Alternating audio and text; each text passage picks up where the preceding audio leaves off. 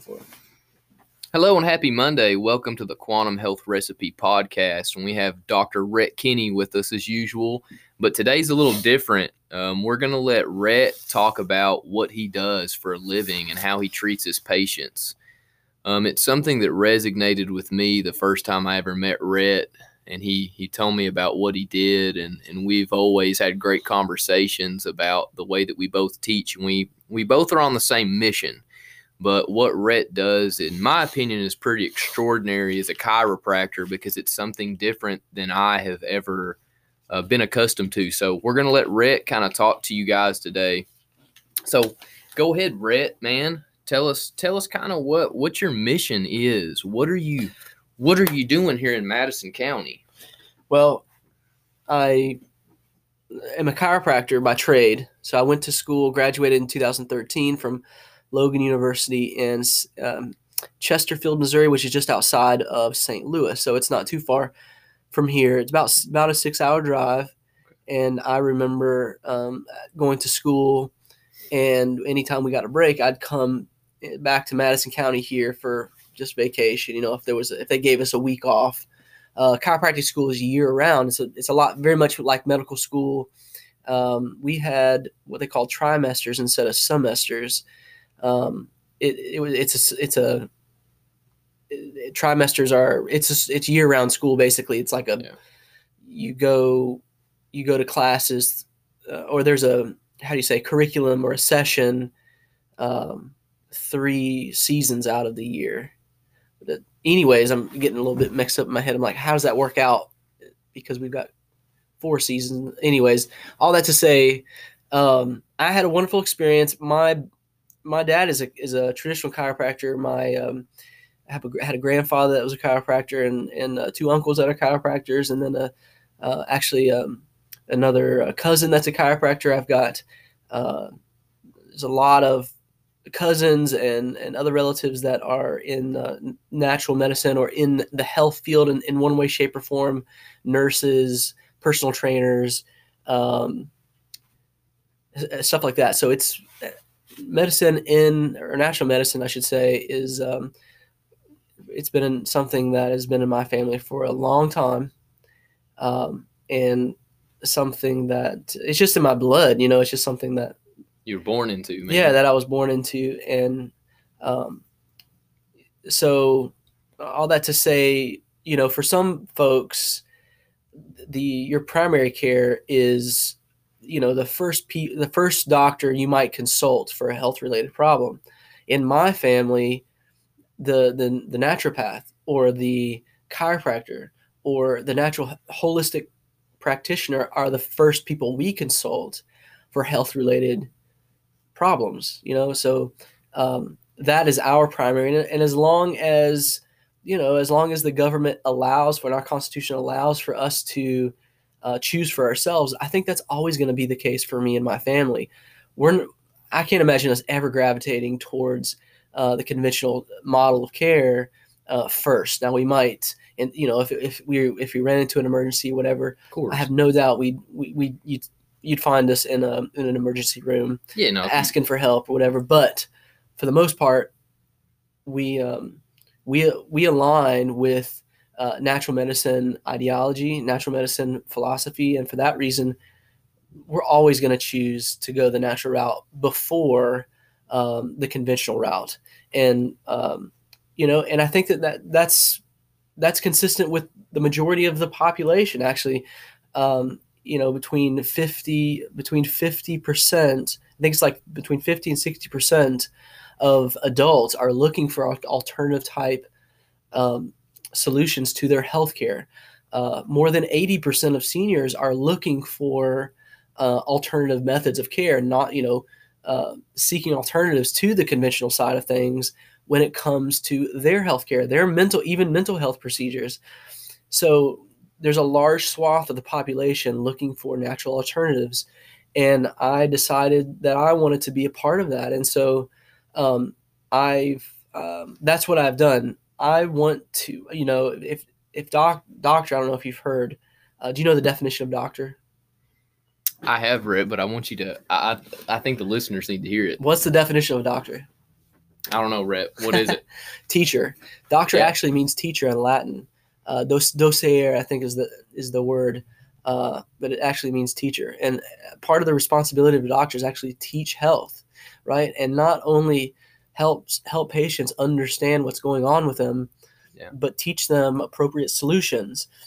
Um, actually, I actually was asked was talking with a patient even this morning over the phone and just said uh, that you know part of my job is to be um, is to be uh, shoot I- i've just lost my, my train of thought part of the, the the problem with healthcare is that a lot of times uh, doctors have wonderful solutions but they they have they get solutions by accident. Yes.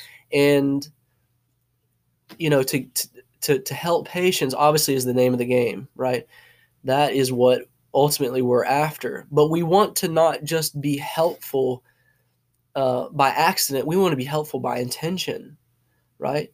For us to for a doctor to help a patient out by accident is helpful i don't i don't Of course. deny that. Like it's much I would much rather patients be out of pain than in pain. But we want to be helpful by intention. And, and the reason is because being you know, being helpful as a doctor and understanding you know why a solution might be working for a patient gives us the greatest chance of understanding why that patient was sick in the first place Yes. or dysfunctional or diseased in the first place, right? You want to understand and need to understand uh, the process of dysfunction, the process of disease, and and how maybe a patient got into their condition, so that we can document number one, document effectively, document accurately, accurately, and also help the next patient that might be, you know, that might be exhibiting the same type of symptoms. Now, you've got a lot of much like covid-19 you've got a lot of the same signs and symptoms related to disease and illness that that also um, is similar to other uh, to, to other type of health conditions you know um, how many of us go through go through uh, times um, of where, where you've got a lot of, of mucus buildup and a lot of um, you know you're snot you're, you're snotty you're, you're sneezing. I mean, how many often, or, or seriously, how many times throughout the year do you experience that? And It, it's a seasonal thing, in my opinion, and it, it, where our bodies have to become accustomed to each season. You know. and it doesn't it doesn't necessarily mean that you're sick. You might be you might be fighting something, but um, it- you know your signs and symptoms. So, for example, headaches are a wonderful, very confusing uh, thing for the medical field because um, there, there's a lot of different reasons why people experience headaches. Um, you know, symptoms of, of having signs and symptoms of, of anemia could create headaches. Yeah. Decreased Uh, blood flow. Am I right by saying that? Decreased blood flow, adrenal, which is tied in with adrenal gland health. That's also, um, also a a, uh, a health condition that uh, that can create um, headaches. Uh, you know, immune dysfunction. You're, you're, you're in a state of, of um, uh, immunosuppressants. That can be, you know, that can s- uh, stimulate um, headaches or, or other type symptoms, um, sniffles and uh, mucus production and um, snottiness, stuff like that. You know, signs of signs of, of cold, uh, of of having a cold or some sort of infections. What I'm saying is that you know, there's a lot of different. Uh, there are, you know, we might have multiple diagnoses, but a lot of times those diagnoses, uh, a diagnosis has the same symptoms as a, a different diagnosis. You know, but Yes. the diagnosis is important um, and the treatment is important it's important for people to feel well um, but we want to help people by intention and the, the best way to do that is not to is is not to guess at what people are dealing with but actually to know what people are dealing with that's what we're after in healthcare we're after trying to to, to come up with the best explanation and that explanation needs to be tied in with evidence what's the evidence of a particular diagnosis. Yeah, and, and I, I, I agree with everything that you're saying, Rhett. And so I'm going to try to put myself in your shoes for a second. Um, as someone who is I guess a holistic coach in nutrition also is each client that I have teaches me something new. Like you Mhm. said, being a teacher, because when I explain to the individual why I'm giving them a certain supplement or telling them to eat a certain food, what I just said, I explain to them why I'm doing it. I give them an understanding of why. You have these symptoms, it's usually related to to this, this, and this, and this is why.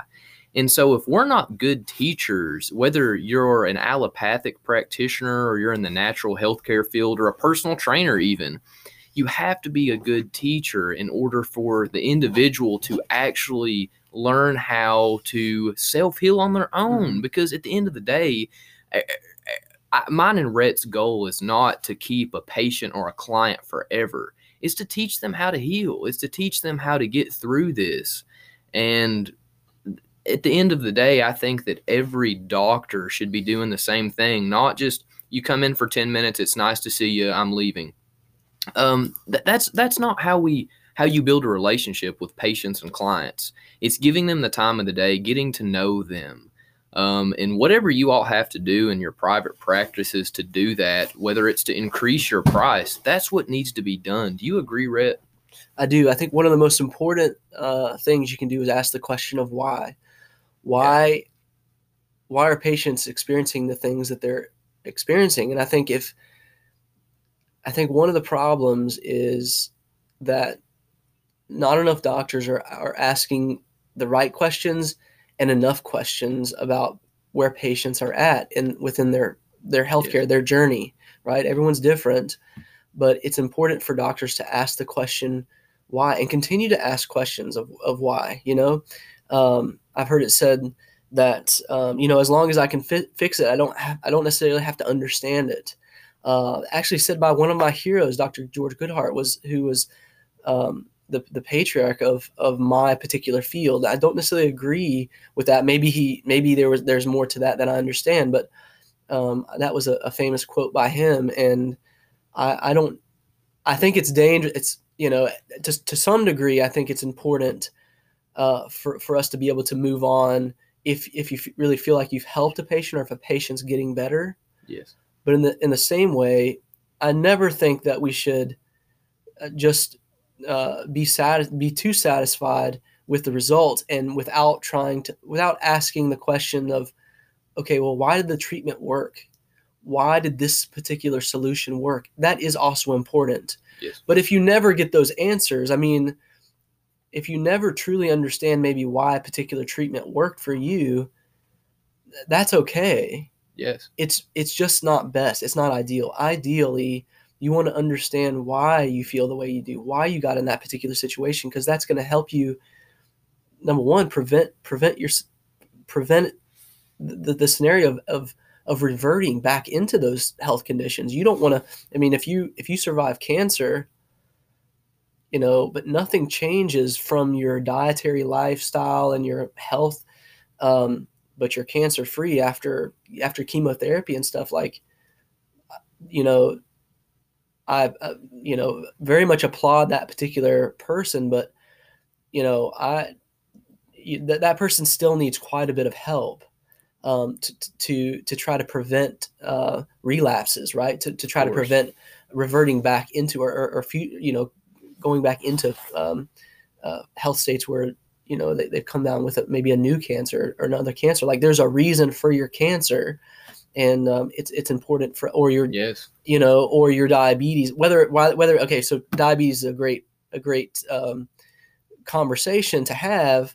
uh, because you've got both type 1 and type 2 And there's And- many solutions. and many different solutions um, so i mean it's important for us to understand why why someone might be having blood sugar handling problems in the first place like what's going on with your pancreas what's creating signs and symptoms.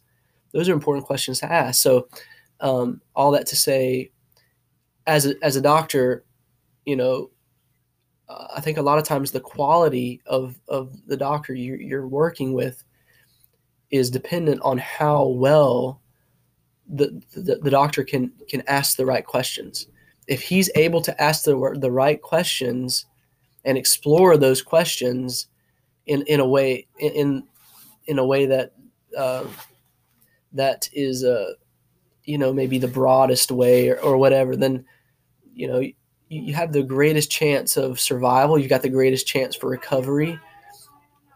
Our system is dependent on really on on on creating quality doctors and i don't know how many quality doctors are out there you know it, it really kind of comes back to whether or not doctors take it upon themselves to ask the right questions Yes, I think good doctors have to be great thinkers. they have Like to be you great said. thinkers They have to be open minded Mhm. because science changes constantly. And if we're not constantly studying and questioning the status quo, just because a book tells us something doesn't mean it's the truth. Do you agree, Rhett? yeah Just because we're taught something, we need to question it. And if in your practice, and that's not and that's not unscientific to question it no, it's actually very scientific to question. I mean, if if you've got, you know, science makes truth claims, uh, research and and healthcare, for example, is a um, a corollary, um, a subsidiary of uh, of the res- of the science of the of the questions that we ask in science in research, right? The procedures and the treatments follow the the premise the premise is you know the the the health questions that we ask. Why is someone a diabetic right? Well then you've got to explore why maybe they're a diabetic yes, and and the, the treatments and solutions to the problem. So all that to say we it's not unscientific unscientific. In fact it's very scientific to to scrutinize research and ask questions. We want um, we want to be on the side of truth on the side of reality. What is and isn't isn't real? What is and isn't true? And if we have we ha- if we have a lot of research that is making truth claims then it, it, it is it is it's it, it would be ridiculous for us to say that it's not appropriate to scrutinize or criticize or uh, and look into the questions we're asking Yes. and the solutions right? That is it, it's very appropriate to do. Yes, so um, all that today that's kind all to say that's kind of what i've done in natural medicine. And I, that's the the mindset that i hold is that um, that we need to we need to continue to ask questions. You as the consumer have the constitutional right and the responsibility to ask questions related to your health and the health of your family members right? It's, it's a constitutional um, guarantee at this point yes, you know and it's your it's, it's actually your, your constitutional responsibility uh, or, or I would I would argue your moral responsibility to, to to continue to ask questions and and make sure that your that your kids are, are getting enough of the the care that they need or the enough of the things that they need you know the Yes. nutrition or the the exercise or the time outside versus time staring at a screen i mean you've got to we've all got, got to continue to ask uh, to ask questions and um, uh, for me i don't i don't i just don't find it hard to do i am very inquisitive i i love the uh, the thought of um, the journey of uh, of discovery yes, and exploration and un- and trying to understand the world that we live in. I wake up every morning so excited, you know, and um, I, I got married. uh, Maybe this, hopefully, this will be a, a, something that you find entertaining. I got married almost two years ago by now, and I, I, I, um, I absolutely love my wife, and I think she is an incredible person.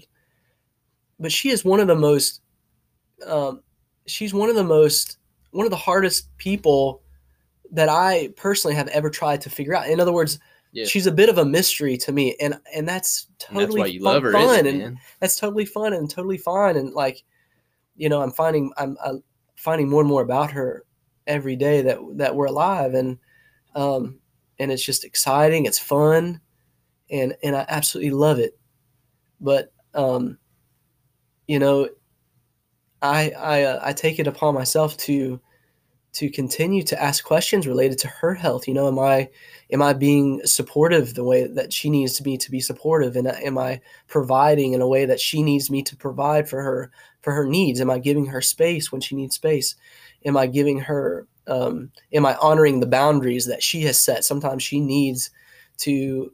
Uh, she needs a break from me. You know, I wear Yeah. her out. I think by a lot of times by the by my um, by my questions or, or by my uh, um, inquisitive nature, I guess you know me me trying to figure out patient uh, patient um, thing, things related to patients, uh, our own health concerns, stuff like that. You know, a lot of times I'm I'm asking questions with her, you know, and I think she gets tired of it sometimes, you know. Yeah. But I love her to death, and um, all this, all that to say, you know, it's it's uh, within the health community, and that goes for all of us. Yeah. Um, nutritionists, nutrition, you know, nutritional consultants, nutritionists, personal trainers, whether you're in uh, whether you're, you're an MD, DO, DC, PT, right? The quality of your life. This is a, I guess, an uh, um, very popular saying. The quality of your life will be determined by the quality of your questions.